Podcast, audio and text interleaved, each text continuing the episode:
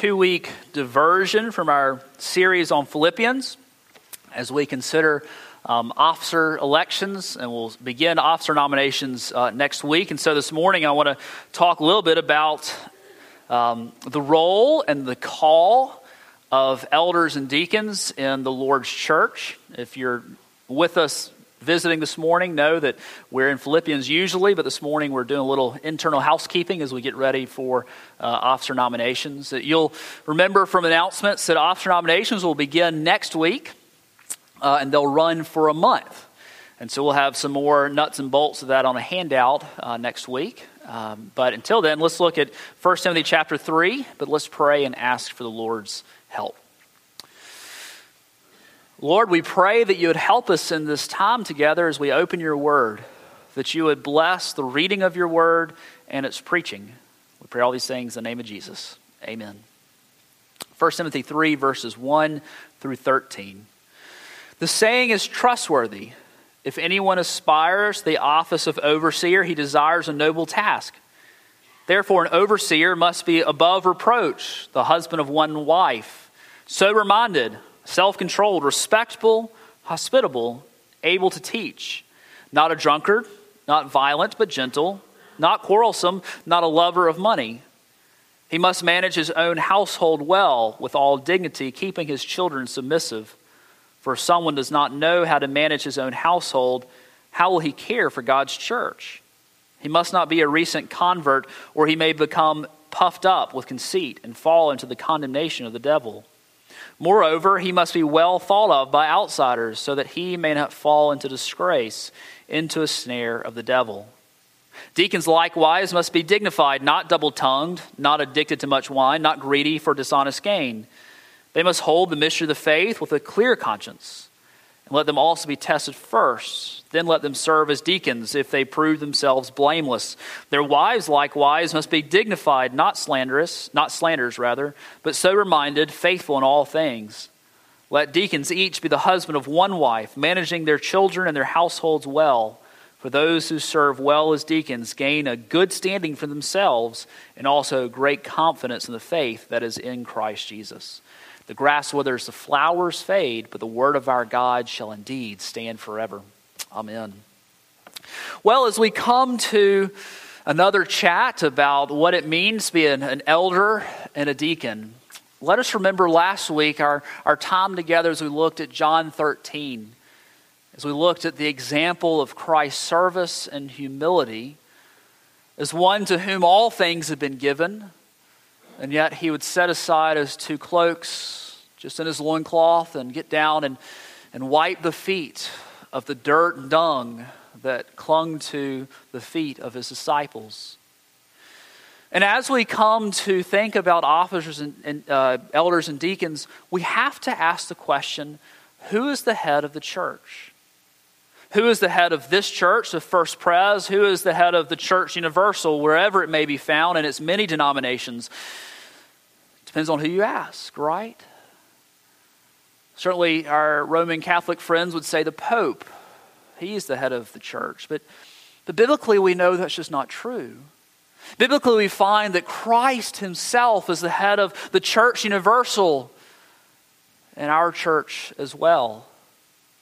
As we consider the God man Jesus, our Savior, when he would wash the feet of his disciples, this is the head of our church the one who came not in power, the one who came uh, setting aside his glory, the one who came not to be served, but to serve and to give his life as a ransom for many. Colossians 1:18 tells us, and he, Jesus, is the head of the body, the church. He is the beginning, the firstborn from the dead, that in everything he might be preeminent.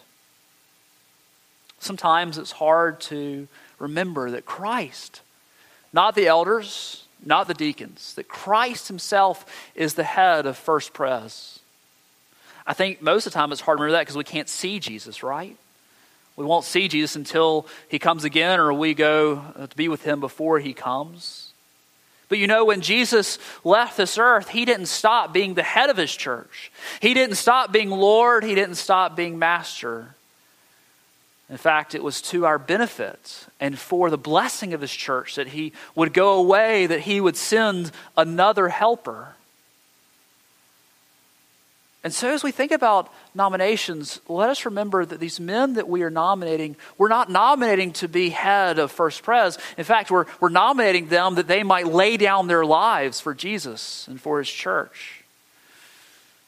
We are calling them to a place of honor for sure, but a place of honor that is defined by service and humility and love. Even as the true deacon, the true shepherd, the true elder Jesus, as he exemplified for us in his earthly ministry and even continues to do so now. It is Christ who is the head of this church. Do you remember imaginary numbers in math? Did you do this? I never understood why we studied imaginary numbers. If they're not real, then why do we study them? In fact, they have no bearing on anything I've ever done from uh, balancing a checkbook or figuring out what grade I had to have to you know, keep a, a certain grade on, an, on a, in a class. The only really things I use math for. Imaginary numbers really never came into it. It was an academic, theoretical kind of thing. But Jesus being the head of this church is not an academic or theoretical thing, not just some abstract theological construct. For when your elders and deacons get together, we spend considerable amount of time in prayer as we seek wisdom from the one who is the head of this church. But Christ, in his wisdom, has always established officers to help lead his church, the Old Testament church and the New Testament church. And we see this first with the office of elder. There have always been elders in God's church, Old Testament and New. We remember a very obvious example of when Jethro came to Moses and said, You're just doing too much. You need folks to help you, to adjudicate, to be judges, to be elders. But it goes back even before then. Christ has always used elders to help lead his church, and so he continues to uh, today. And so we have in our church both the office of elder and deacon. An elder is someone who is called mainly for the spiritual oversight of the church, the spiritual leadership of the church. And if you see in your handout, we might divide that into four distinct roles. The first is that elders are called to shepherd the flock, teaching elders and ruling elders alike. I'm a teaching elder, and those whom you nominate are ruling elders out of the congregation. We have the same authority. And we come together and we shepherd the flock. We are all pastors not just me. The elders collectively are the pastors, the shepherds of Christ's flock, even as we think of how Christ would shepherd his people. And we said in Psalm 100 in our um, responsive call to worship that we are God's sheep, the sheep of his pasture. So the Lord has entrusted to the elders the spiritual oversight, the pastoring of those in our congregation. And It is a task, a weighty task a task of great privilege to be able to pastor each other. They are called also to oversee the flock. In fact, you'll notice in 1 Timothy 3 this word overseer.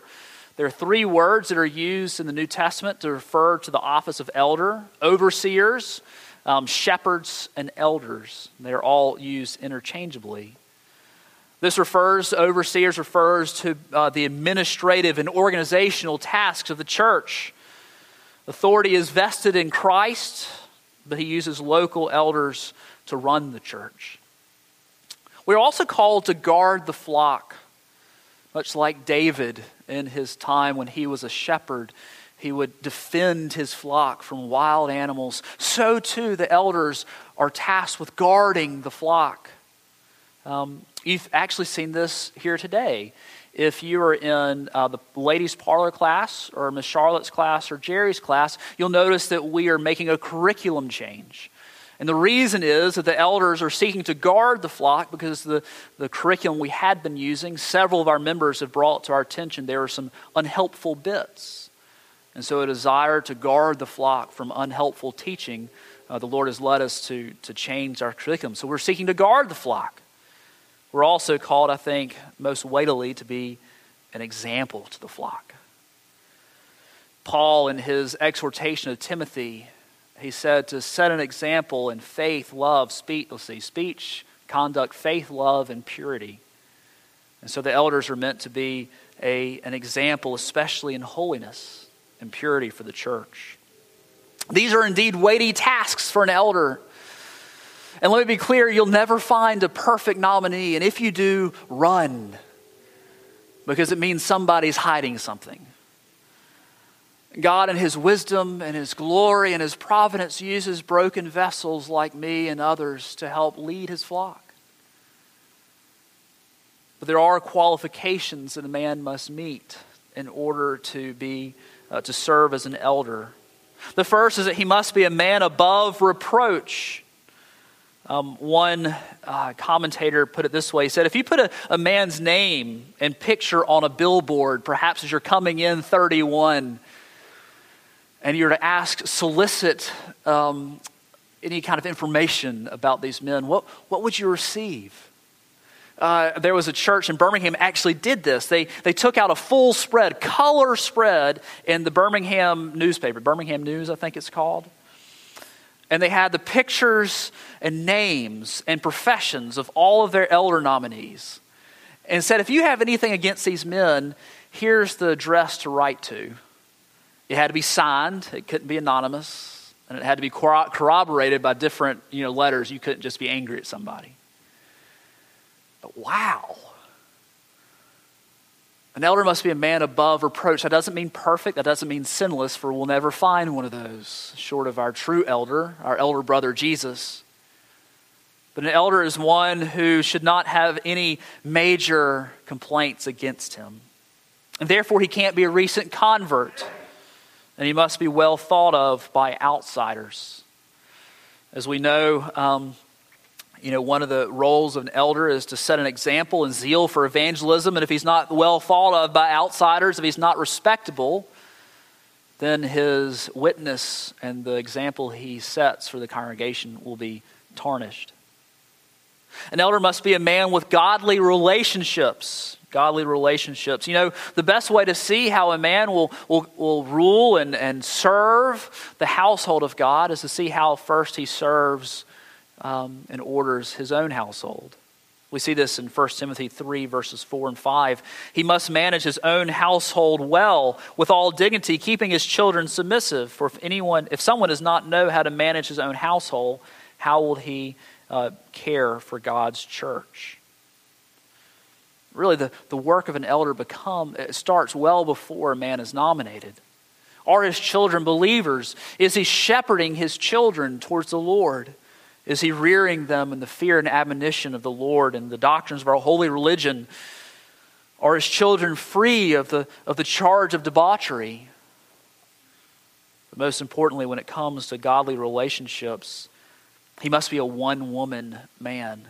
That's the literal Greek translation. It certainly refers to bigamy. You can't, um, you know, have more than one wife and be an elder. It also refers that uh, certainly divorce is a question that often comes up. Uh, and certainly, if there's a divorce of ungodly nature, that would render a man uh, incapable of serving. Um, a godly divorce is a little different. It's, it's a matter of conversation with the session. But he must lead his wife well even as Christ led and, and laid down his life for the flock in Ephesians 5, so too a, a husband must lay down his life for his wife. If a man would not lay down his life for his wife, then he will not for the church. He must be a man of blameless conduct. Um, Paul is going to provide uh, seven positive things and six negative things. We certainly won't hit on all of them. But is, uh, is this man a, a sober minded man? Is he able to respond well in difficult situations or when he's uh, criticized? Officers have big targets on their back. Is he self controlled, showing restraint and moderation in life? Is he a lover of good? Does he call good good and evil evil? Or does he mix his words? Is he upright and just, able to make objective decisions without partiality? Is he holy and devout? Does he, does he love the Lord and walk with him daily? Is he disciplined, especially in matters of spiritual walk with the Lord? And is he gentle? Gentle is not a word that our world would use of a godly man or of a, of a man's man. But as we think about the example of our Savior, the, the true shepherd, the true elder, and how he gently washed the feet of his disciples, as he was a lamb led to slaughter, he did not raise his voice. He is one who will not break a bruised reed, he will not extinguish, extinguish a flickering flame. He is a gentle Savior. And so too, we are called to be gentle. On the other hand, um, he must not be violent or a drunkard. The Bible doesn't say it's wrong to drink, but it does say that it's wrong to get drunk.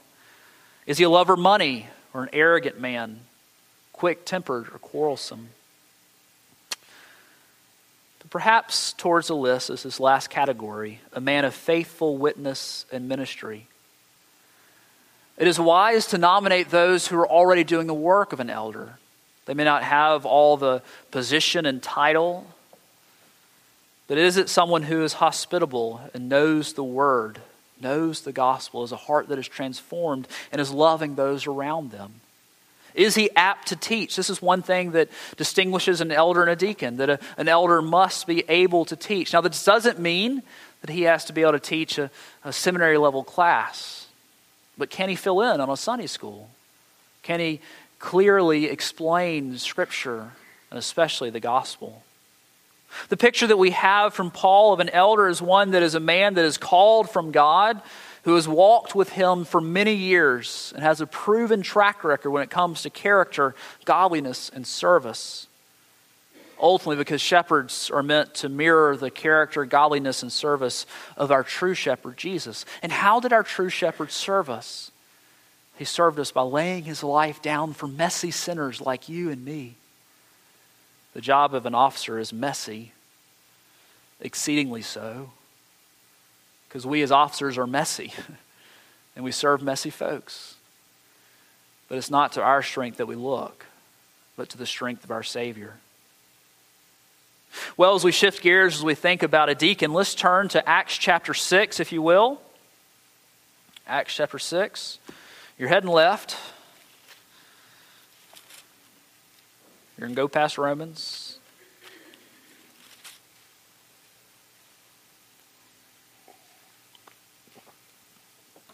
Whereas the office of elder has been around for a long time, the office of deacon is new.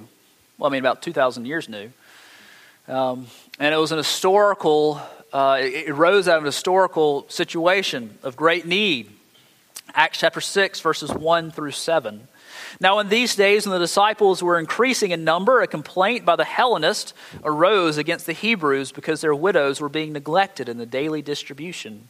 And the twelve summoned the full number of the disciples and said, It is not right that we should give up preaching the word of God to serve tables. Therefore, brothers, pick out uh, from among you seven men of good repute, full of the Spirit and of wisdom, whom we will appoint to this duty. But we will devote ourselves to prayer and to the ministry of the word. And whatever they said pleased the whole gathering.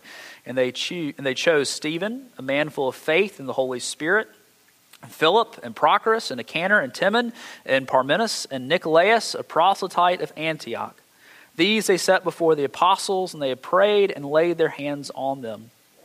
And the word of God continued to increase. The number of the disciples multiplied greatly in Jerusalem, and a great many of the priests became obedient to the faith. By the way, I love this last phrase here.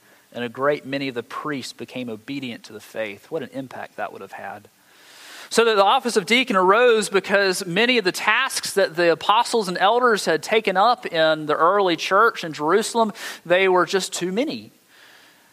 And logistically, they were having trouble keeping up, particularly some of the uh, widows of the Greek speaking um, Christians uh, were being uh, missed, passed over accidentally in the daily distribution of food.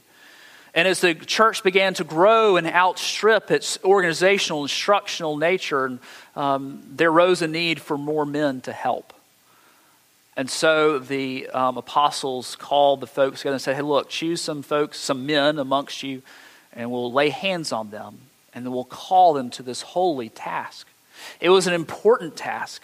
When we read that the apostle said it's not right for us to give up preaching the word to wait tables, to us that sounds like a pejorative kind of thing, like this is beneath us or, or too, too far below us. That's, that's not what's going on there. From the very earliest bits of the Old Testament, the care of the widows and the poor was one of the paramount things that God's people were called to do. And so when they call together the crowds and, and tell them to find seven men this is a calling to a great and a very important task. In fact, we find in one of the prophets that um, one of the reasons lobbied against uh, Israel, the reason they were sent into exile is because they had not taken care of the widows. And so they want to be careful not to fall into the same trap. So we see uh, that a deacon is called to a separate office from elder. It is an office that is called to deal with mostly physical things, but that doesn't mean it's not a spiritual office. If it meant it wasn't a spiritual office, then we could just outsource these things to somebody else. But we can't. It is a spiritual office that God has called specific men to serve His church in a special way. Indeed, they're great um, rewards. You won't find many rewards spoken of for uh, elders in Scripture. There are many, but um, 1 Timothy 3 actually talks about uh, two specific rewards uh, for deacons being well thought of and growing sure in your faith uh, in the Lord. So, what are the roles of a deacon? The, the role of a deacon is to care for those who are in need. This is the primary role both those inside and outside the congregation. This is why our caring committee is a committee of the diaconate. Uh, it is their role to care for those who are in need. They are to collect and to distribute funds as needed, and as they do so, they are to develop the gift of liberality or generosity um, to help us as members of the congregation to um, give willingly to the Lord. They are also to care for the property of the church. Certainly, with our historic building, our, our deacons stay pretty busy with this one, and they do a fantastic job. But it's such a, a, weighty task. Not just any men are called to this, but specific men that the Lord has set aside for service and just like elders, they must be men well thought of. They must be men of good repute. That is, they must be dignified and well thought of in community. Apart from the pastor, perhaps the, the office of deacon, and our deacons are the most visible people in the community. And therefore, they must have a good reputation. They cannot be double tongued, meaning they say one thing and do another. And they must not be a drunkard or greedy. Again, Scripture doesn't say that the drinking is a sin, it says that drunkenness is a sin. They must be men who are neither stingy, whose hands are neither stingy nor sticky, adding something to their own pocket. They must be men of God and full of spirit. Um, it's interesting that, that this isn't a phrase that's used of elders, though it certainly would apply to them as well. In Acts 6, we read that Stephen was full of the Spirit. One commentator put it this way he said, Their lives are directed by God's Spirit so that they are spiritually sensitive and are able to make good judgments, which is a sign of spiritual maturity. Therefore, they are to be full of wisdom. One man that I know well says that knowledge comes from a book and wisdom comes from the Lord. And isn't this true? The deacons face many difficult challenges every time they meet, hard things, and sometimes there just aren't good answers. And therefore, they must be men who hold fast to the mystery of the faith and know the word inside and out so that they might have wisdom and be full of the Spirit to make the right decisions. They are also to be proven and tested men. They are to have shown forth, just like elder candidates, that they are doing the work of a deacon already. They must be able to manage, um, manage their own household and children well. 1 Timothy 3:12 let deacons each be the husband of one wife managing their children and their own households well the, the same thing is true of the elders that the, um, the best way to decide to find if a man will do well with the church is to see how he's doing well with his own household there's an, an addition there's an interesting addition that I think certainly applies to elders, but isn't put explicitly so. But it is here in verse 311 of 1 Timothy, and it's that um, deacons must have godly wives. Their wives likewise must be dignified, not slanderers, but sober minded, faithful in all things. When a man is called to office it is the man who leads, it is the man who serves, but it is a joint effort too, and needs the help of his bride and her support. Well, this is a quick survey for sure of these two offices. And, I, my fellow officers, I would encourage you to, as we look at this list, it certainly brings us to opportunity for repentance, doesn't it? For how many ways do we fail? How many ways do we constantly come to the Lord and ask for, for His forgiveness, how we have missed the mark in these areas? My desire certainly would be, and the Lord's desire would certainly be, that, that we would have a diaconate and a, and a session that is full of men of humility when we read such a list, we don't say, I've got it together, but instead, Lord, help me. Because here's the thing our Savior is the only one, the only deacon, the only elder who truly um, leads as he ought. And we look to him for strength, and we look to him for salvation, we look to him for forgiveness. I love Mark 10:45 for even the son of man came not to be served but to serve and to give his life as a ransom for many. Do you know the Greek word that is used there? It's the word deacon. For even the son of man came not to be deaconed but to deacon, to serve. And how did he serve? How did he serve his sheep? How did he serve his flock? Of becoming the perfect lamb of God and laying down his life that we whose souls been washed by his blood will have forgiveness and spend eternity with him. Let's pray. Father, we pray that you would raise up men of your choosing to the office of elder and deacon. Father, empower us by your Spirit that we might um, look to you and serve well, even as we wait the day where we will um, give account for those you have placed um, under us, Lord. Lord, help us. We thank you for the example of Christ and for the salvation that comes because of his service to you and for his people. We pray all these things in the name of Jesus. Amen.